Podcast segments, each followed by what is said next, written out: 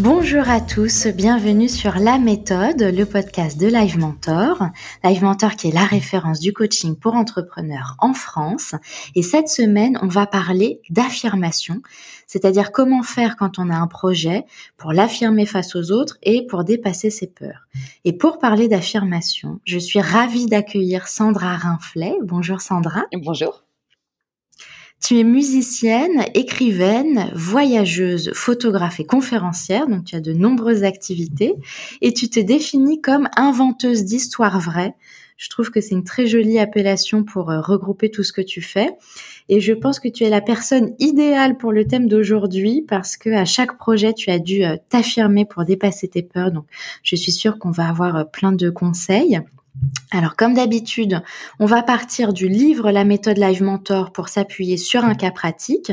Donc le cas aujourd'hui, c'est l'histoire de Manon. Elle a 48 ans, elle est médecin généraliste et elle aimerait lancer une chaîne d'histoire sur YouTube.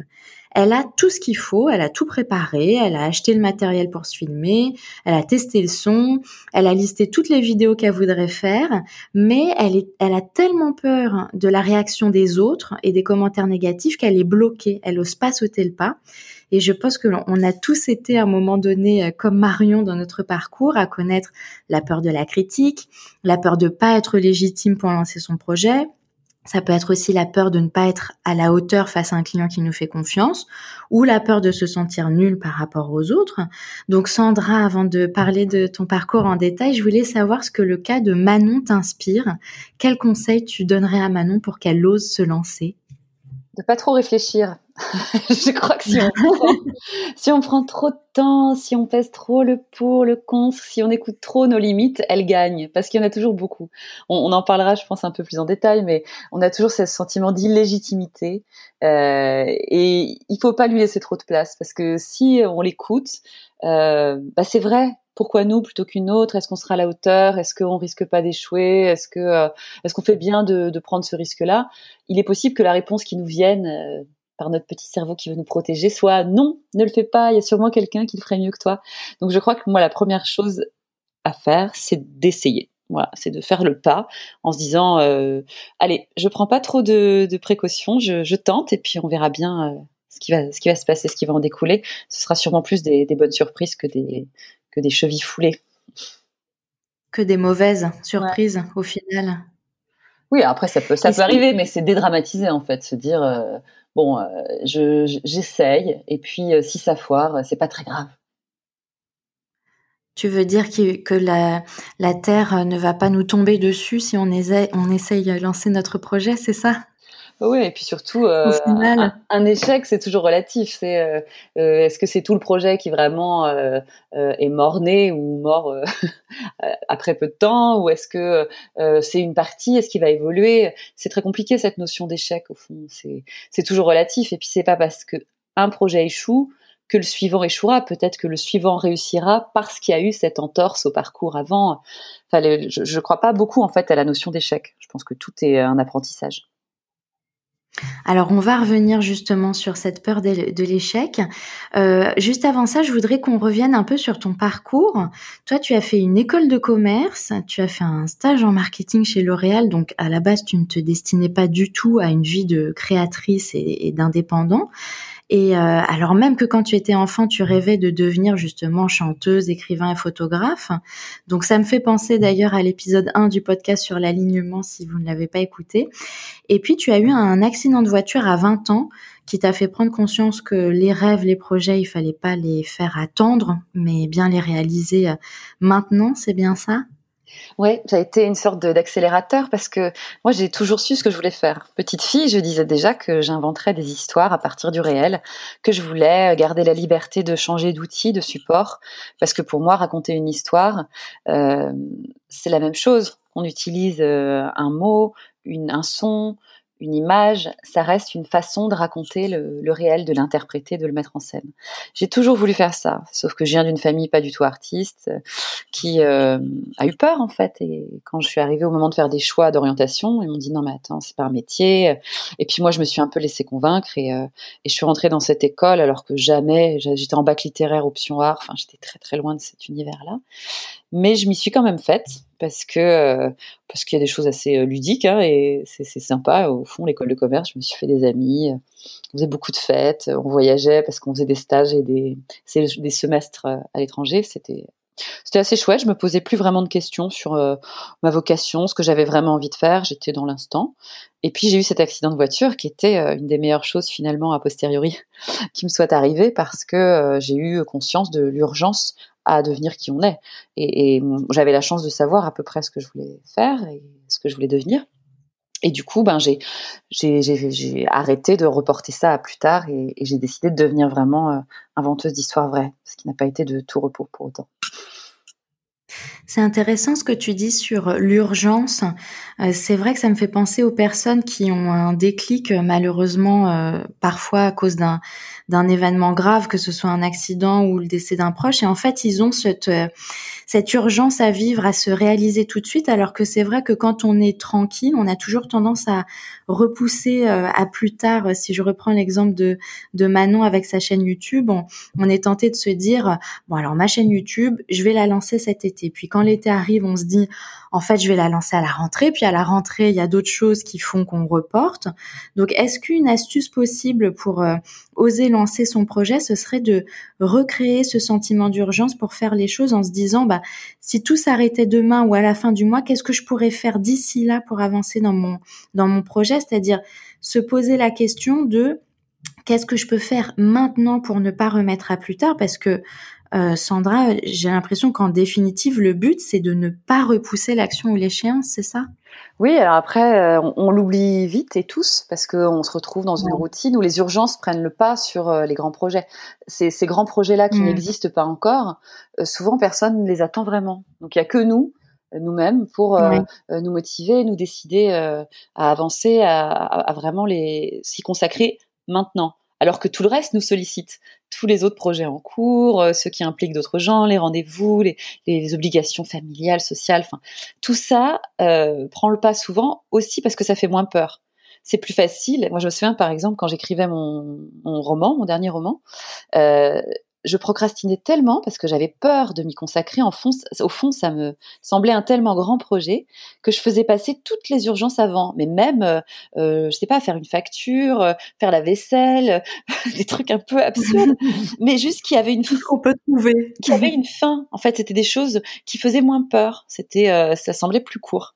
Et du coup, oui, je pense qu'une des choses pour un des petits trucs peut-être pour réussir à se lancer tout de suite, c'est de décomposer le mouvement. C'est-à-dire, euh, si on, voit le projet dans sa globalité, ça fait trop peur. C'est comme une immense montagne euh, dont on regarderait le sommet pour essayer de finir sa randonnée euh, et on aurait le sentiment de jamais s'en approcher. Alors que si on arrive à décomposer l'action, c'est-à-dire à faire des petits pas, à se dire allez, je vais aller jusqu'à cet arbre, je vais aller jusqu'au prochain, virage, sans tout le temps fixer la destination, eh ben ça permet de s'enlever un peu de pression, d'angoisse de la page blanche pour euh, mon métier d'écrivain, mais qui, marche euh, dans tous les domaines en fait. Euh, quand les projets nous semblent trop monumentaux, eh ben on a le vertige au fond. Donc c'est essayer de euh, minimiser un petit peu euh, euh, la, grandeur du projet et puis se donner des échéances courtes. Le sentiment d'urgence, c'est se dire voilà, soit je me donne un temps dans la journée, soit je me donne un objectif mais décomposé pour pour que ça semble moins impressionnant. C'est ce que tu as fait d'ailleurs pour ton, ton roman Ne parle pas aux inconnus qui est sorti en 2017 tu n'as écrit que le matin, c'est ça? Bah ouais, parce que je me suis bien rendu compte qu'il y avait un problème. Je, réservais des jours entiers à l'écriture de ce, roman. Et puis, euh, arrivé 17h, je, je m'étais toujours pas mise à ça. J'avais fait tout le reste. Et euh, je crois que j'avais l'impression que c'était colossal et que j'avais le temps de le faire et que de toute façon, ça me prendrait un an. Et, et voilà, et que du coup, je faisais passer toutes les choses avant. Donc j'ai réfléchi, je me suis dit comment déjouer ces petits mécanismes d'évitement mentaux là, et, j'ai décidé de recréer ce sentiment d'urgence en me donnant une heure de fin. Donc c'était 13 heures. Comme ça, je me disais, je sacrifie pas tout à ce projet. J'ai le sentiment l'après-midi de pouvoir faire d'autres choses en parallèle. J'arrête à 13 heures. Je commence quand je veux. Donc au départ, je commençais à 11 heures. J'avais que deux heures et quand arrivait euh, l'échéance, j'avais un sentiment de frustration. Je me disais ah j'écrirais bien encore euh, encore plus. Et, du coup petit à petit je m'y suis mise de plus en plus tôt, de plus en plus tôt. Et, euh, et le fait de savoir qu'il y avait un moment d'arrêt précis et inamovible, Je me, je vraiment, je m'attelais à cette autodiscipline de ne pas le faire l'après-midi, même si j'en avais envie, parce que je savais que cette envie nourrirait le lendemain, que j'allais désirer écrire et que j'irais plus facilement euh, le lendemain. Et puis, euh, puis du coup, c'est passé beaucoup plus, euh, beaucoup plus facilement, ouais, avec sans sentiment de souffrance. Parce que je, bon, il y a des gens qui ont ce, ce sens du labeur, de l'effort. moi, je l'ai pas pas beaucoup. Je veux vraiment que la vie soit une joie, un plaisir, et j'ai du mal quand ça m'est pénible à, travailler sur quelque chose. Du coup, il faut se connaître et savoir comment aménager son ménager son, son effort selon ses capacités pour que ça reste euh, agréable et pas une source de stress, d'angoisse ou autre. Mais c'est une très bonne astuce, en tout cas, de décomposer en fait le projet en, en micro tâches, en micro missions euh, qu'on peut arriver à, faire, et puis en effet se, se, se donner ce, ce, sentiment de, de plaisir, d'urgence à le faire, et euh, quitte à, à, en faire moins la journée, mais que au moins euh, le lendemain on ait envie d'y retourner, et qu'on ait l'impression d'avancer en fait. C'est super. Ouais. Et puis après, à un niveau plus euh, macro, puisqu'on parlait d'accidents, c'est vrai que souvent, ce qui nous fait prendre des décisions des, un peu tranchées, des, emprunter des, des, déviations, en tout cas entreprendre des grands changements dans nos vies et nos projets, c'est souvent des ruptures. Ça peut être euh, une rupture professionnelle, une rupture euh, sentimentale, euh, un accident, un deuil, un choc. C'est ces choses-là qui nous font prendre conscience de l'urgence. Et du coup, faut pas non plus en avoir peur parce que parce que parfois ça peut vraiment nous aider. Alors sur le coup c'est douloureux et pénible, mais en fait c'est des petits post-it qui nous rappellent que euh, on est mortel. Et alors c'est un peu, ok, ça peut sembler un peu dramatique, mais en fait c'est pas du tout dramatique. C'est la base, c'est la donnée de base de la vie, c'est que c'est pas infini. Et, donc on a euh, le, droit, même presque le devoir, je crois, de profiter de ce temps pour faire vraiment des choses qui comptent, qui nous semblent importantes. Et alors justement, après cet accident de voiture, tu as commencé à, voyager pour voir euh, des femmes du même âge que toi qui arrivaient à réaliser des projets malgré des, situations difficiles, c'est-à-dire qui n'attendent pas d'avoir euh, le déclic pour oser. Quel était ton but à ce moment-là pour toi avec ce projet? C'est un premier projet et aussi un projet de transition parce que j'avais terminé mon diplôme, puisque j'avais fait un contrat avec mes parents en disant ok, je vais pas du tout faire ça après l'accident, euh, mais comme je sais que ça vous rassure, je vais aller au bout de ces études, je vais avoir un diplôme. Très bien, vous serez rassurés, vous aurez fait votre job de parents. Merci beaucoup. Euh, mais moi, je, je ne travaillerai pas là-dedans, mais je vous promets que je vous demanderai jamais un centime de ma vie. Je vais me débrouiller. Et euh, mais je savais pas tellement bien par quel bout prendre ce métier bizarre de euh, euh, d'inventeuse d'histoires vraies.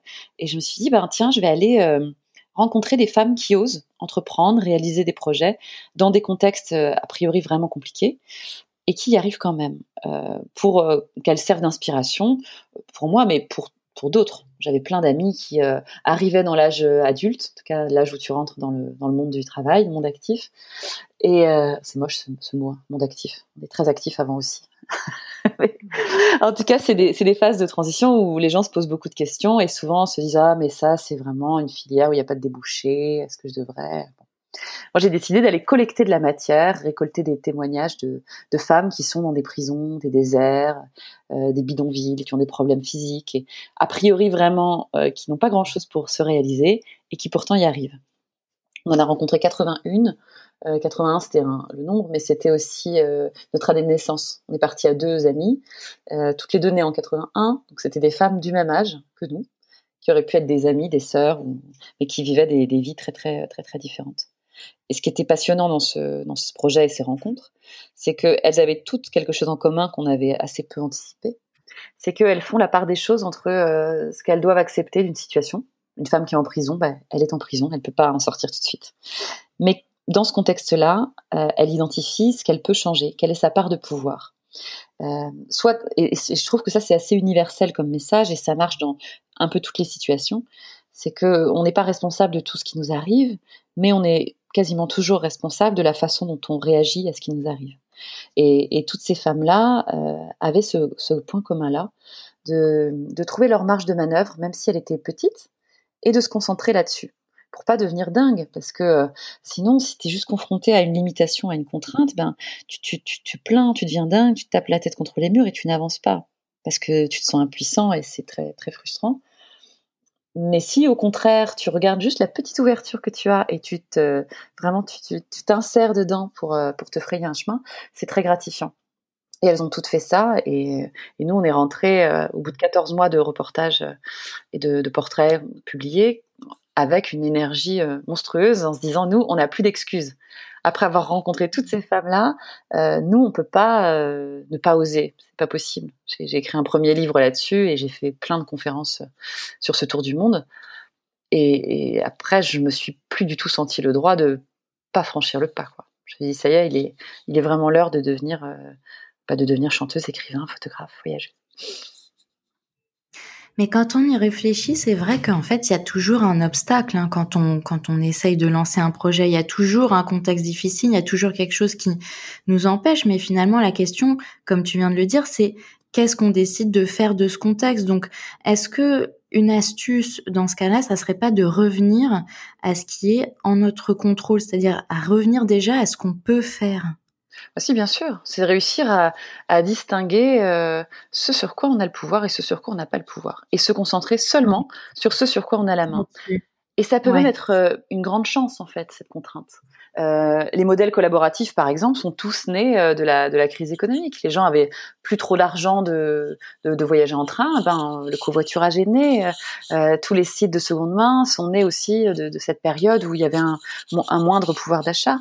et, et bon, à des niveaux un peu plus singuliers. Moi, je travaille depuis quatre ans maintenant sur les artistes sous contrainte. Je fais un, projet photo long cours euh, dans des pays où l'art est censuré pour plein de raisons religieuses, politiques, euh, économiques, géographiques. Et euh, je rencontre des artistes qui, se retrouvent en prison parce qu'ils font des choses qui sont contraires à, la loi du pays, à la religion, quoi. Et, j'interroge aussi la, nécessité, c'est-à-dire c'est tellement dur pour eux de réaliser leur projet mmh. que je me demande pourquoi ils passent pas à autre chose. Et en fait, ils te disent que la difficulté, ça rend leur projet nécessaire. Et c'est assez intéressant. Je, si je peux vous donner un petit exemple. Euh, j'ai rencontré une, euh, une metteur en scène iranienne euh, qui s'est fait arrêter plusieurs fois puisqu'elle faisait danser des gens dans ses spectacles. Et la charia, donc la loi islamique, interdit euh, aux femmes de danser encore plus sur scène. Donc elle s'est fait arrêter plusieurs fois. Elle s'est réfugiée au Canada. Là-bas, elle faisait des spectacles euh, subventionnés. Elle avait de l'argent, un contexte favorable. Mais au bout de quelques années, elle s'est dit mais en fait, ce que je fais là-bas, c'est du divertissement. C'est pour faire joli, mais ça change pas la société. Ce que je fais en Iran, c'est bien au-delà de l'art euh, c'est un travail sur la liberté, la libération des, corps, des femmes, et, c'est vraiment important. Donc elle est revenue en Iran, et je, l'ai vue, et j'ai vu un de ses spectacles où les femmes dansaient encore. Et je lui dis, mais comment tu fais? Et elle m'a expliqué que dans en farsi, donc en perse, il y a un mot qui dit mouvement harmonieux. Donc elle me dit c'est pas de la danse, tu vois, c'est du mouvement harmonieux. Donc tout est sur le fil, mais euh, ah d'accord. mais alors bon, elle contourne un petit peu la règle pour frayer son chemin, mais ce qui est intéressant, c'est que pour elle et pour tous les autres artistes que je photographie euh, dans ce travail-là, la contrainte, c'est ce qui les inspire et c'est ce qui rend important leur travail, ce qui fait d'eux des, résistants au-delà de, créateurs simples. Dans tous les contextes difficiles, il y a un moment d'acceptation, il faut digérer euh, l'empêchement, la difficulté. Mais ensuite, c'est presque plus facile, quand c'est moins confortable, de se lancer dans des projets. C'est pour ça d'ailleurs que souvent les gens osent euh, un moment où ils se font virer ou alors euh, ils, se quittent ou quoi, parce que euh, on a le sentiment d'avoir moins à perdre peut-être, et puis aussi une nécessité plus forte. C'est pareil, ça nous rappelle, ça nous ramène à la, vraiment à la vitalité de base, c'est-à-dire il y a une urgence. Donc la contrainte rend inventif en fait. Ah, j'en suis sûre. D'accord. Et si je reviens sur ce livre justement que tu as écrit ton premier livre en 2010 sur ces 81 femmes qui s'appelle Same Same but Different. Euh, ensuite donc tu disais que tu avais fait des conférences pour en parler et puis après donc il y a eu les autres rêves à réaliser donc de chanter, de faire la photo. Est-ce que tu as eu quand même des blocages à ce moment-là ou pas du tout? Alors, oui, j'en ai eu plein. Euh, j'en ai eu plein. La photo, c'était pas vraiment un rêve, c'est venu un petit peu par hasard. Euh, mais des blocages, comment Alors attends, faut que je réfléchisse un peu à cette question compliquée. sur la musique, oui, parce que c'était aussi peut-être le plus grand blocage, c'était celui de la, légitimité, parce que j'ai pas appris tout ça.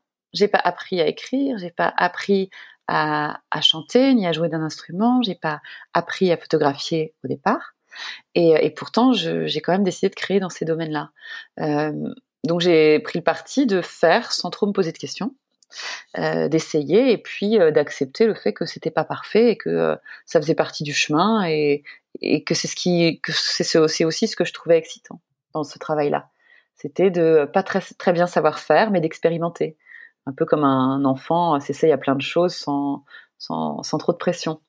Je trouvais ça plus facile dans les débuts, paradoxalement, qu'après. C'est-à-dire qu'au début, je fais de façon instinctive, par envie, par goût du jeu, du défi. J'ai pas vraiment peur de ce que je connais pas, j'essaye ça. Euh, en revanche, une fois que euh, c'est assez installé euh, et que là, il faut faire un deuxième album, un deuxième livre, une expo, nouvelle, photo ou quoi, c'est le moment où d'un coup tu es crédible ou prise comme telle par les autres. Et là, tu peux te sentir illégitime. Parce qu'au début, il y a la flamme, l'envie du débutant. Puis après, il y a le, côté sérieux et professionnel. Et je trouve que c'est plus lui qui est inhibiteur. Alors, il y a plein de choses très intéressantes dans ce que tu viens de dire.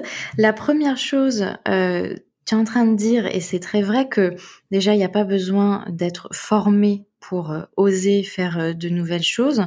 Ça paraît évident, mais c'est vrai qu'en France, il y a quand même, voilà, on, est très porté là-dessus que si on n'a pas fait la bonne formation, qui on est pour pour oser faire ça, alors que au contraire, ce que tu dis, c'est que la démarche derrière, c'est de s'autoriser à rester débutant c'est ça qui fait qu'on prend du plaisir en fait et qu'on qu'on tu parles de jeu c'est vrai il y a un côté un peu euh, enfantin on, on, essaye et puis on verra bien mais en tout cas on a cette sensation de de plaisir à essayer même si on n'est pas expert dans le domaine et, euh, et la deuxième chose, c'est que toi, tu dis que le sentiment de d'illégitimité ou le, syndrome de l'imposteur, il vient quand on commence à être expert. Mais alors, comment on fait à ce moment-là? Est-ce qu'il faut qu'on qu'on reste toujours un peu euh, amateur? Qu'est-ce qu'il faut qu'on se dise à ce moment-là? Alors, je sais pas, je peux pas répondre à il faut parce que je crois que ça dépend vraiment euh, de chaque personne. Il n'y a pas de recette pour ces choses-là, mais euh, moi j'essaie toujours de décaler un petit peu la chose pour que ça reste toujours un peu nouveau. parce que si on prend l'échelle de la de la vie, cette histoire de possible, d'amateurisme, je, je, trouve que mmh. plus on avance dans la vie, plus les possibles se réduisent. Quand on est petit, on peut tout essayer, tout est formidable, et ensuite on se spécialise. C'est fait par les, ça commence à l'école, et puis avec les études, et puis avec le, travail et l'expérience professionnelle, et finalement on se retrouve à faire seulement ce qu'on a déjà fait, ce qu'on sait bien faire.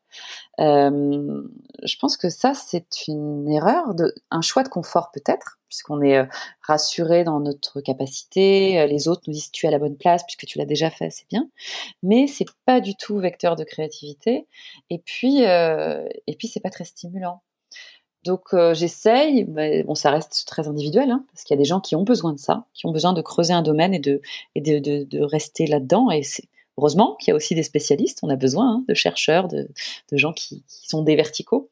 Mais pour les autres, les horizontaux dont je fais partie, euh, je crois qu'il faut euh, réussir à ne jamais s'habituer, c'est-à-dire euh, toujours décaler un petit peu la chose, même si ça reste le même média, essayer de nouvelles choses. Moi, c'est ce qui me maintient en action, en éveil. J'ai du mal à reproduire quelque chose de déjà fait parce que j'aurais l'impression de le faire moins bien en plus, parce que la flamme du début, elle, est, euh, elle, donne une énergie spéciale au projet, un résultat assez particulier. Et parce que peut-être aussi c'est une façon de diminuer la pression qu'on se fait subir à soi-même, le fait de rester amateur. Oui, oui, oui, sûrement. Moi, je, faisais, à un moment, je faisais des chroniques radio euh, sur France Inter et je l'avais fait vraiment par hasard. On m'avait demandé d'animer ça. J'y ai pris beaucoup de plaisir. Et, puis un jour, le producteur m'a dit, mais c'est vraiment bien. Tu sais, tu devrais faire de la radio, euh, vraiment, avoir peut-être ton émission, proposer un concept. Et puis euh, j'ai réfléchi à ça. Je me suis dit, ah bon.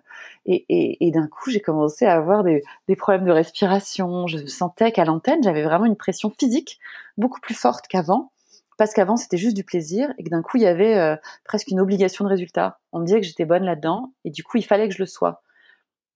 Et Il y avait euh, un enjeu professionnel très fort. Euh, ouais, ouais, je comprends très bien. Mmh. Alors c'est un peu paradoxal parce qu'on pourrait dire que ça rassure d'être, d'avoir des, des retours comme ça, mais c'est aussi une façon de nous enfermer un peu, de dire t'es faite pour ça, point. Voilà. Moi, j'avais pas envie d'être animatrice radio. Et je me souviens d'un choix qui a été très difficile, c'est qu'un jour, on m'a proposé, euh, après ça, sur une autre radio, de co-animer les matinales. Et euh, c'est quelque chose que veulent faire tous les journalistes, puisque c'est le créneau qui est le plus écouté. Sauf que moi, je suis pas vraiment journaliste. Et que quand on me l'a proposé, euh, sur le coup, j'ai dit non, parce que je suis pas du tout matinale. Moi, je suis insomniaque, donc euh, l'idée de me lever à 4 heures du mat, c'est pas possible. J'ai dit non. Et puis, euh, et puis le directeur des programmes m'a dit, bah, réfléchis quand même. Moi, j'aimerais bien, t'es pas formaté radio, je pense que ça, marcherait. Donc j'ai réfléchi, enfin j'ai pris euh, une semaine de réflexion semaine au cours de laquelle j'ai euh, demandé conseil à des amis qui, pour beaucoup, travaillent dans les médias et m'ont dit Mais oui, attends, c'est génial, une matinale, euh, tu peux pas refuser, c'est canon. Et j'ai vu dans leurs yeux une forme d'admiration qui fait que j'ai dit oui sur le coup. Mais j'ai dit oui pour des mauvaises raisons. J'ai dit oui pour l'étiquette sociale. J'ai dit oui parce que je sentais qu'en face, il y avait des gens qui, enfin, presque, allaient comprendre quel était mon métier. Animatrice radio, c'est clair. Et euh, j'ai failli dire oui. J'ai passé toutes les étapes euh, jusqu'au contrat. Et puis, euh, je devais renvoyer le contrat le lendemain. Et j'ai eu un, vraiment d'un coup un flash le soir où je me suis dit, tu ne fais pas ça pour toi. Tu fais ça pour les autres, pour la valorisation de ce, de ce statut pour les autres. Parce qu'en vrai, t'as pas envie de te lever à 4 heures du mat, que c'est mal payé, que t'as pas envie d'être animatrice radio à la fin de ta vie, que tu préfères être l'invité qu'être l'animatrice. Et, voilà, c'est pas cohérent d'accepter ça. Et donc à 23 h j'ai laissé un message en disant "Écoute, je suis désolée, mais en fait j'ai réfléchi. Je crois que c'est pas pour moi, ça. Euh, je veux bien faire des chroniques ou des, spéciales de temps en temps, mais le côté salarié, parce que c'est ça en fait. Hein, tu travailles toute la, semaine à heure fixe, avec ce sacrifice de vie personnelle où tu dois te coucher tôt. Et bah, moi, je suis trop épicurienne pour ça. Et puis euh, et puis surtout, ça c'est ça vaut si on a envie de faire carrière là-dedans, mais mais moi, je c'était pas ça mon désir. Et c'est parfois des moments difficiles dans la vie de se demander pourquoi on fait quelque chose. Est-ce que c'est vraiment pour soi ou est-ce que c'est euh, pour rentrer dans une norme sociale, pour faire plaisir à quelqu'un, euh, pour se sentir euh, valorisé? C'est souvent plus dur de faire des choix, des pas de côté, des choix un peu plus contestés, contestables. Mais s'ils nous ressemblent vraiment, si on est en phase avec eux, je pense qu'ils nous porteront davantage sur le, sur le, long terme, une fois qu'on aura pris du, du recul souvent, moi, les projets qui finalement ont, m'ont apporté le plus de satisfaction, c'est ceux qui suscitaient le plus de critiques au départ. Alors, je ne peux qu'acquiescer ce que tu dis, évidemment. je suis totalement d'accord avec ce que tu dis. Euh, et, et, et, si je peux en extraire quelque chose, c'est bien de rester concentré sur le plaisir qu'on a à faire les choses, parce que c'est lui qui va nous guider, en fait, et qui va nous dire euh, vers quoi il faut euh, se lancer, vers quel projet il faut dire oui et quel projet il faut, il faut décliner. Alors, eh bien, parlons un peu de la peur de l'échec sur ce. Euh, qu'est-ce que qu'est-ce que tu, tu penses justement de de, de, de l'échec? Qu'est-ce que ça évoque pour toi? Parce qu'évidemment derrière la peur d'oser se lancer, il y a la peur d'échouer. Quel est ton avis là-dessus? Moi, je crois que c'est pas grave du tout. Il faut vraiment relativiser que euh, si on échoue, c'est qu'on a essayé. Si, si, si tout roule toujours dans notre vie, c'est qu'on fait toujours la même chose.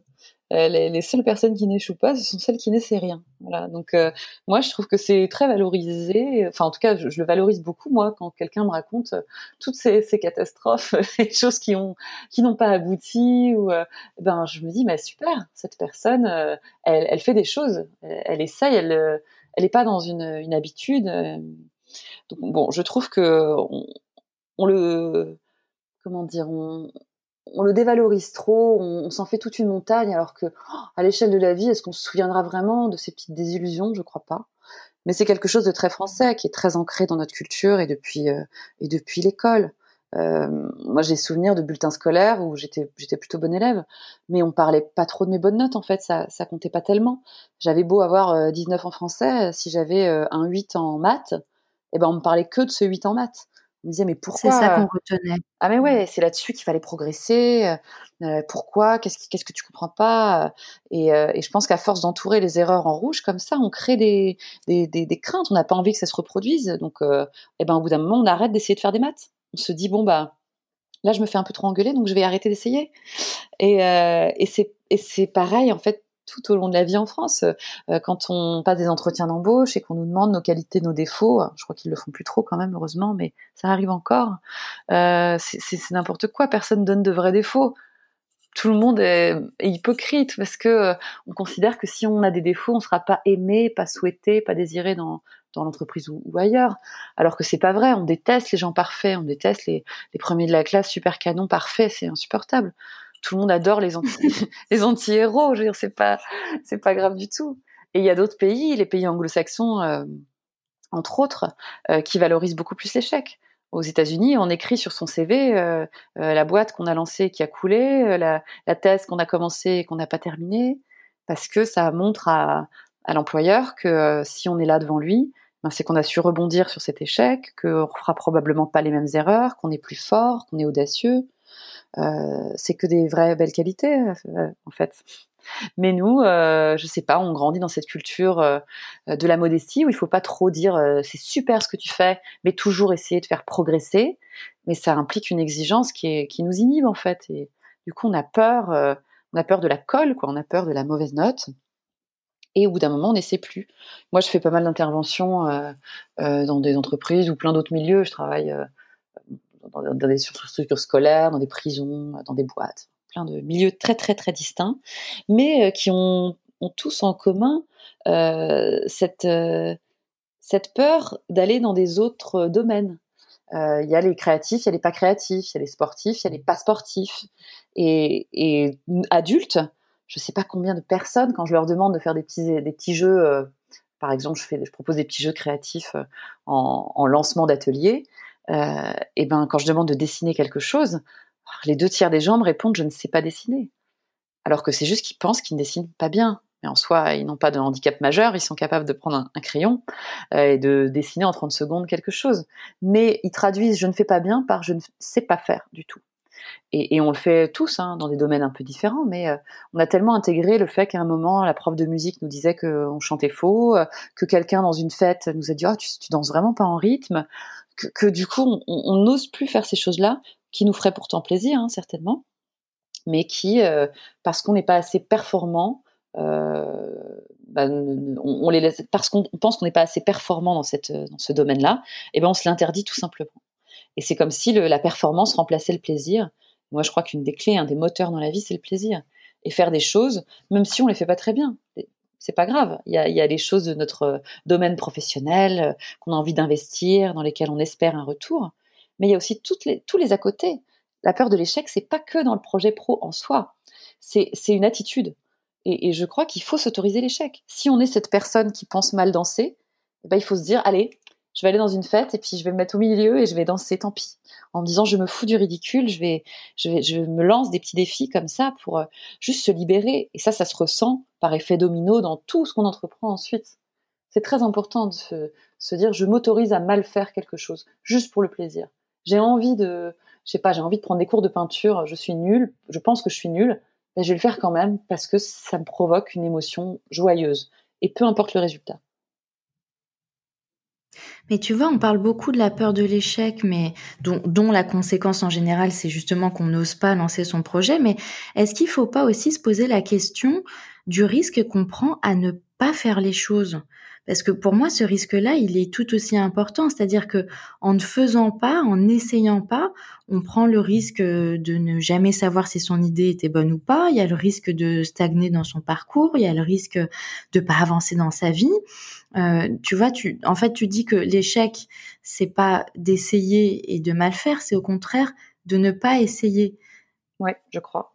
Je crois que c'est la chose la pire dans, dans la vie, c'est de ne pas avoir osé faire des choses se dire j'ai essayé et puis ça n'a pas marché, ben c'est une source de satisfaction en soi. Voilà, c'est c'est une expérience, c'est quelque chose de, de, riche avec des hauts, des bas. C'est bon, à, moins de vouloir être un moine bouddhiste et de vouloir une seule émotion dans sa vie, euh, c'est quand même c'est quand même un peu stimulant euh, de vivre des phases différentes. Voilà, des moments de grands succès, de grands échecs, ça va ensemble. C'est, je pense que l'un ne peut pas aller sans l'autre. Il faut, faut, faut accepter ça. Et, je pense que ça ne devrait pas être la question centrale. C'est une possibilité, c'est une issue possible, mais euh, se poser la question avant, ça, nous empêche seulement. Et c'est pareil sur la vie des autres. Je voulais revenir un petit peu là-dessus, sur euh, la critique, puisqu'il y avait ça aussi dans votre, dans votre exemple de départ. Euh, les critiques, c'est très bon signe Si tout le monde est d'accord avec votre idée, avec votre projet, euh, bah, c'est qu'il est consensuel, c'est qu'il est déjà vu. Euh, alors ça rassure, hein, du coup c'est pas compliqué. Tout le monde dit ah bah oui c'est super, une super bonne idée d'ouvrir une chambre d'hôte. Voilà. Euh, je dis pas que ce n'est pas une, hein, mais en tout cas si, tout le monde est, d'accord, bah, c'est que c'est pas extrêmement euh, innovant comme projet. Voilà. Le fait de susciter des, critiques, des mises en garde, bah, c'est déjà que vous interrogez les gens. C'est déjà une victoire en fait que le projet aboutisse. C'est qu'il se passe quelque chose en fait, c'est ça? Mais oui, moi j'ai voulu faire euh, le, le, deuxième livre que j'ai écrit, c'est un livre qui s'appelle Je t'aime maintenant sur mes anciens amours. J'ai eu euh, l'idée un jour, je rentrais du, du Canada, où j'avais vécu une romance hyper platonique, mais vraiment très poétique, où, où le mec euh, s'était fait casser son, son pare-brise en sortir d'un de mes concerts, et, et au lieu de s'énerver comme beaucoup de gens l'auraient fait, il a pris un bout du pare-brise, il me l'a mis sur le doigt, il m'a dit je vais te faire une bague avec ce, ce, ce morceau de verre. C'était assez joli. Je rentre. Oh là là Il y a plein d'exemples comme ça avec lui. Donc je rentre, je raconte ça à mes copines qui me disent oh là là, mais c'est tellement joli. Et alors, vous allez vous revoir? Et quand j'ai dit bah non, je crois pas ou peu importe, pour elle, ça ne comptait plus. Et alors du coup, j'ai réfléchi toute la nuit d'après. Je me suis dit mais mais peu importe qu'on se revoit plus. Moi, j'ai trouvé que le moment était tellement génial que euh, je m'en souviendrai toute ma vie, peut-être même plus que d'une relation longue. Euh, construite, mais nous, euh, on met euh, valeur égale durée. Et donc, ça me, pose des questions. Je me dis, moi, je ne suis pas d'accord avec ça, mais comment en parler, sachant que je vais pas faire un essai, je suis pas sociologue. Et je me suis dit, la seule chose que je connais, c'est mon propre parcours, donc je vais faire un livre photo et texte, euh, où je vais retrouver toutes les personnes que j'ai aimées depuis que je suis née, en les mettant toutes sur un pied d'égalité. Donc l'idée c'était euh, de parler autant de euh, amour de bac à sable, euh, d'une histoire de vacances que de quelqu'un avec qui j'ai vécu quatre ans. voilà, se dire toutes ces personnes font partie d'un moment de mon histoire avec l'amour et, et, cette histoire aujourd'hui est différente parce qu'ils sont ils ont tous ils en ont tous fait partie avant. Et donc il y avait 24, j'ai décidé de choisir la métaphore de l'horloge et de faire 24 portraits pour 24 heures. Pour chaque personne, je racontais juste une heure. qu'on savait pas ce qui s'était passé au-delà de ce moment de cette heure. Et quand j'ai parlé de ce projet euh, autour de moi, à mes proches, à mon éditeur, on m'a dit mais tu peux pas faire ça. 24, euh, qu'est-ce qu'on va dire de toi, une fille 24 amours euh, ben, Oui. Ah c'est trop. C'est trop. 24 amours. Bah oui, on m'a dit mais on va, on va, penser quoi de toi? Je me mais ah bon? Moi ça m'avait même pas effleuré. J'avais 30 ans, je me dis oui 24. Bon, puis il y a aussi, je sais pas, dedans il y a mon père qui était le premier homme que je voulais épouser quand j'avais 3 ans. c'est l'amour au sens large. Et donc, mais quand même, je me suis posé la question. Je me suis dit, est-ce qu'ils ont raison? Est-ce que je devrais euh, faire autre chose?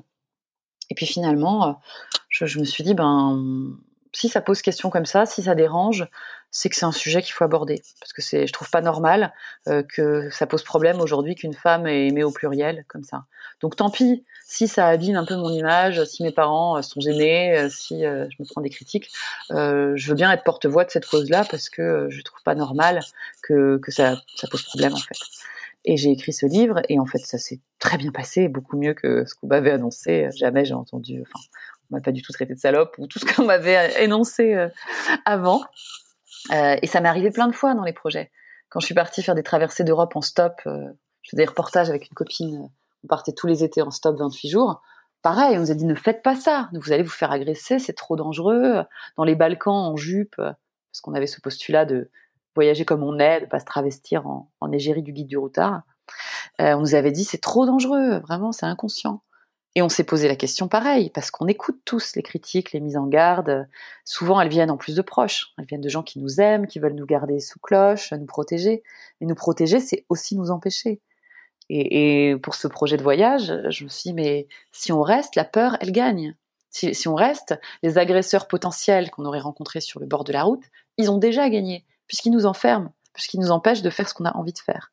Et donc on est parti, on a fait trois ans de suite, on écrivait, c'était pour, pour Libé, on faisait des reportages sur euh, qu'est-ce que c'est qu'être des femmes et, voyager comme ça, et ça s'est hyper bien passé, justement parce qu'on est des femmes, et qu'on a fait peur à personne, et qu'on a rencontré des catégories de gens qu'on n'aurait jamais croisées ailleurs, des chauffeurs poids lourds, des businessmen, des familles, des jeunes, des vieux, c'était super, et, en fait on a failli ne pas le faire à cause de la peur des autres. Il y a aussi une question de transmission de la peur, de la, mise en garde. Et c'est bien d'écouter ça, mais, pas trop. Il faut aussi se dire que les gens, euh, veulent nous garder comme ils nous connaissent, dans le domaine qu'ils nous connaissent, parce que ça, les rassure, et puis ça les rassure aussi sur le fait que eux font bien de ne pas y aller. Et finalement, en plus, je crois que la, pire chose qui vous soit arrivée euh, lors de ce périple, c'était sur un yacht euh, d'un milliardaire grec, c'est ça une, tempête vous est arrivée et vous, voilà, personne ne s'attendait à ça en fait. Ah mais oui, parce que nous on a voyagé avec vraiment des chauffeurs poids lourds moldaves qui parlaient pas un mot d'une langue en commun avec nous. Euh, on a rencontré des, des situations où pour les gens ça c'est dangereux. Et pas du tout. On a été hyper euh, maternés par euh, tous ces gens. Euh.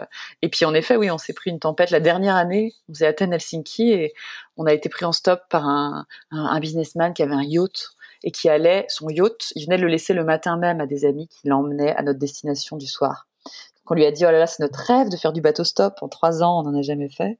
Et du coup, on les a rejoints et en fait, on s'est pris au mois d'août une tempête sur la mer Égée avec une seule personne capable de, de naviguer avec des creux de vagues de 10 mètres, euh, l'arrière du bateau qui s'est arraché. Enfin bon, on a vraiment euh, cru que c'était notre dernière heure. Euh, en plus, le bateau s'appelait Helsinki. On faisait Athènes-Helsinki. nous, on s'était dit, oh, le signe magnifique quand il est arrivé, le bateau. Et après, moi, je me disais, mais c'est destination finale, on est déjà arrivé. Et, et, ce, qui est, ce qui est fou là-dedans, c'est qu'on veut prévoir le, le, le, pire, on veut essayer de s'éviter le danger, mais on ne sait pas où il est le danger. Et on a vu quand même récemment que euh, personne nous dit que c'est dangereux d'aller boire un verre en terrasse ou, euh, ou d'aller voir un concert de rock. Ok, ça peut arriver n'importe quand. En vrai, la mort, elle peut arriver n'importe quand. Et je pense que l'avoir en tête, c'est quelque part un soulagement, se dire je ne peux pas l'éviter. C'est-à-dire je peux faire un AVC dans mon canapé aussi. Donc, euh, soit on se concentre là-dessus et on, donne une importance démesurée à la peur, au risque, à la possible fin des choses, et puis on s'empêche de vivre, on reste sous cloche soit on se dit, de toute façon, je ne peux rien y faire, ça viendra par surprise peut-être, en tout cas. Bon, j'ai une, une petite marge de manœuvre là-dessus, donc euh, ce que je peux faire de mieux dans le temps imparti, c'est de, de vivre et de vivre sans me limiter trop. Et avec le recul, est-ce que tu vois à quel point le fait de t'être affirmé justement dans tes différents projets, ça a été crucial dans ton parcours? Dans quel sens tu veux dire m'affirmer? Bah parce qu'on voit qu'en fait à chaque à chaque projet, c'est justement le fait de ne pas écouter euh, la peur des autres et les critiques des autres, même si elles sont négatives.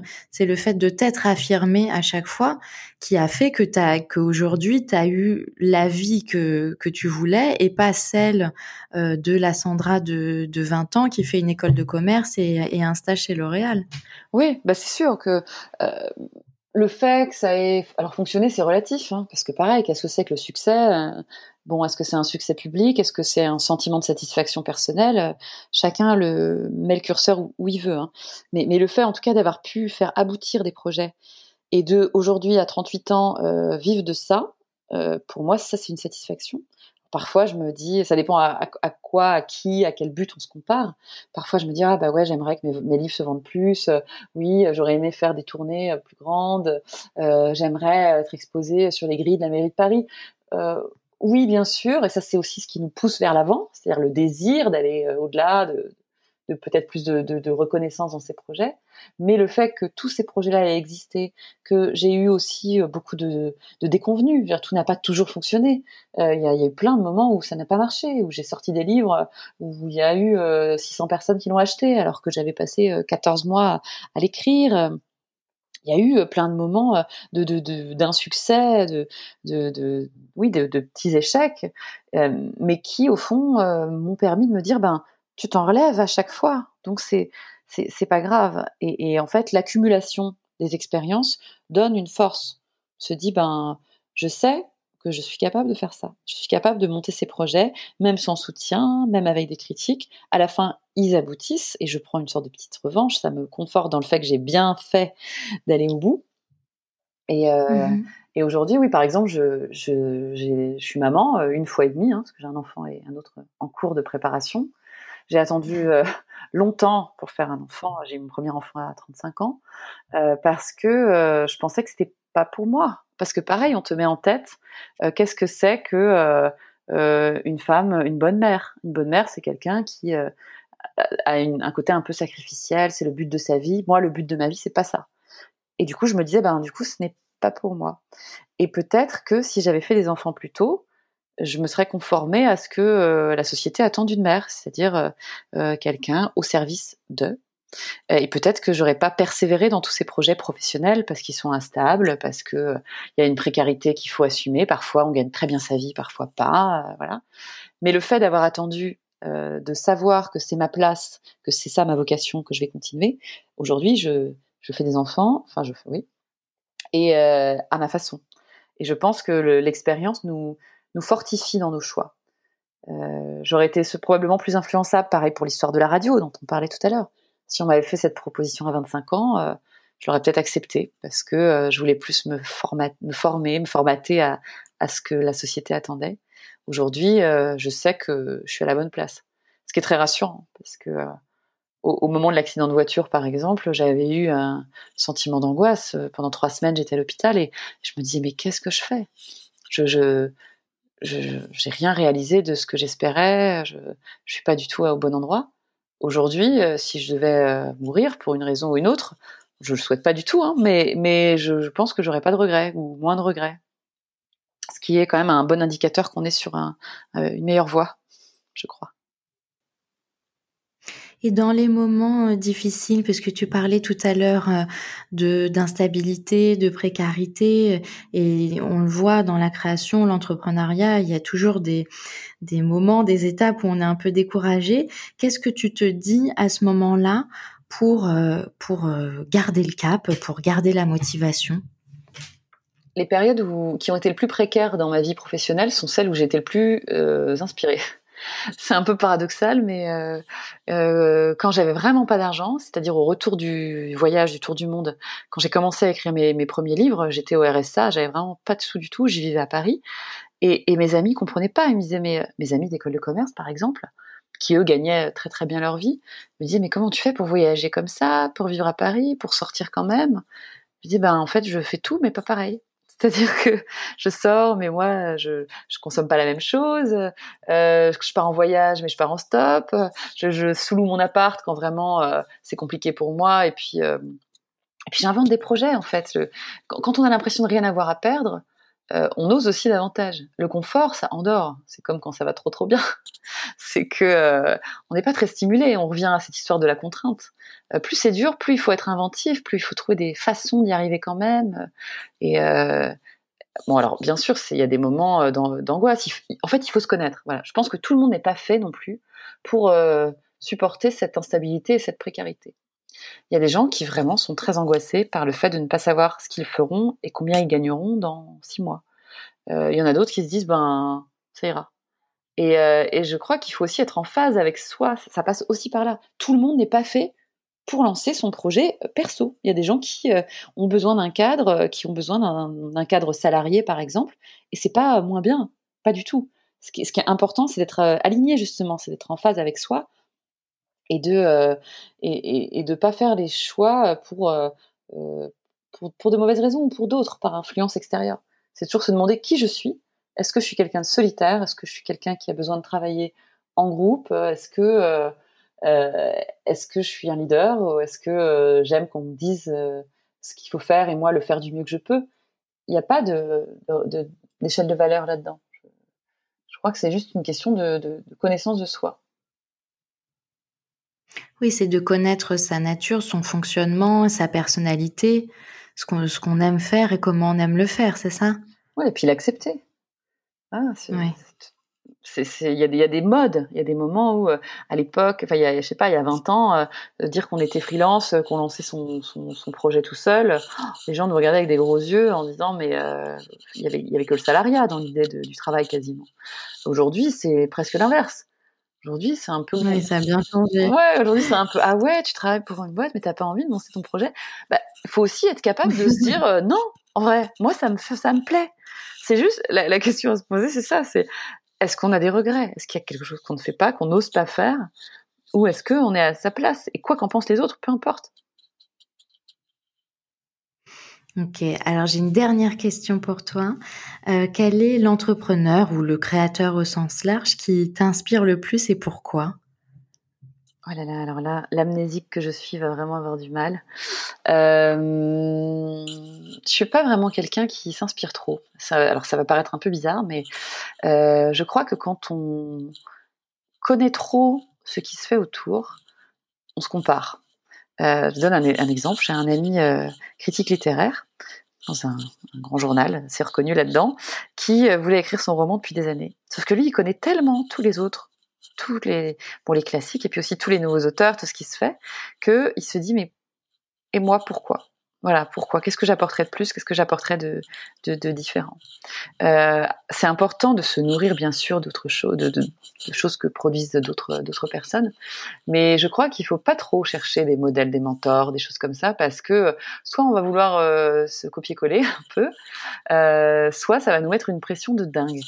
Et il y a des périodes, voilà. En tout cas, je sais que pour ce qui est de mon côté, il y a des périodes où je me nourris de ce que font d'autres gens, où je lis beaucoup, où je vais voir des expos euh, d'artistes que j'aime beaucoup. C'est plutôt des artistes hein, qui vont m'inspirer plus que des entrepreneurs, mmh parce que voilà, je, le business c'était vraiment une toute petite parenthèse dans ma vie. euh, mais il y a des moments où j'ai besoin de ne pas voir, de ne pas savoir, de ne pas comparer et de juste euh, travailler à l'instinct. Euh, pour l'exemple, si on reprend l'exemple que, tu donnais au tout début euh, sur la, personne qui veut créer sa chaîne YouTube, bah, si on se met à regarder tous les gens qui ont des chaînes YouTube, on va se dire mais pourquoi? À quoi bon? C'est déjà fait.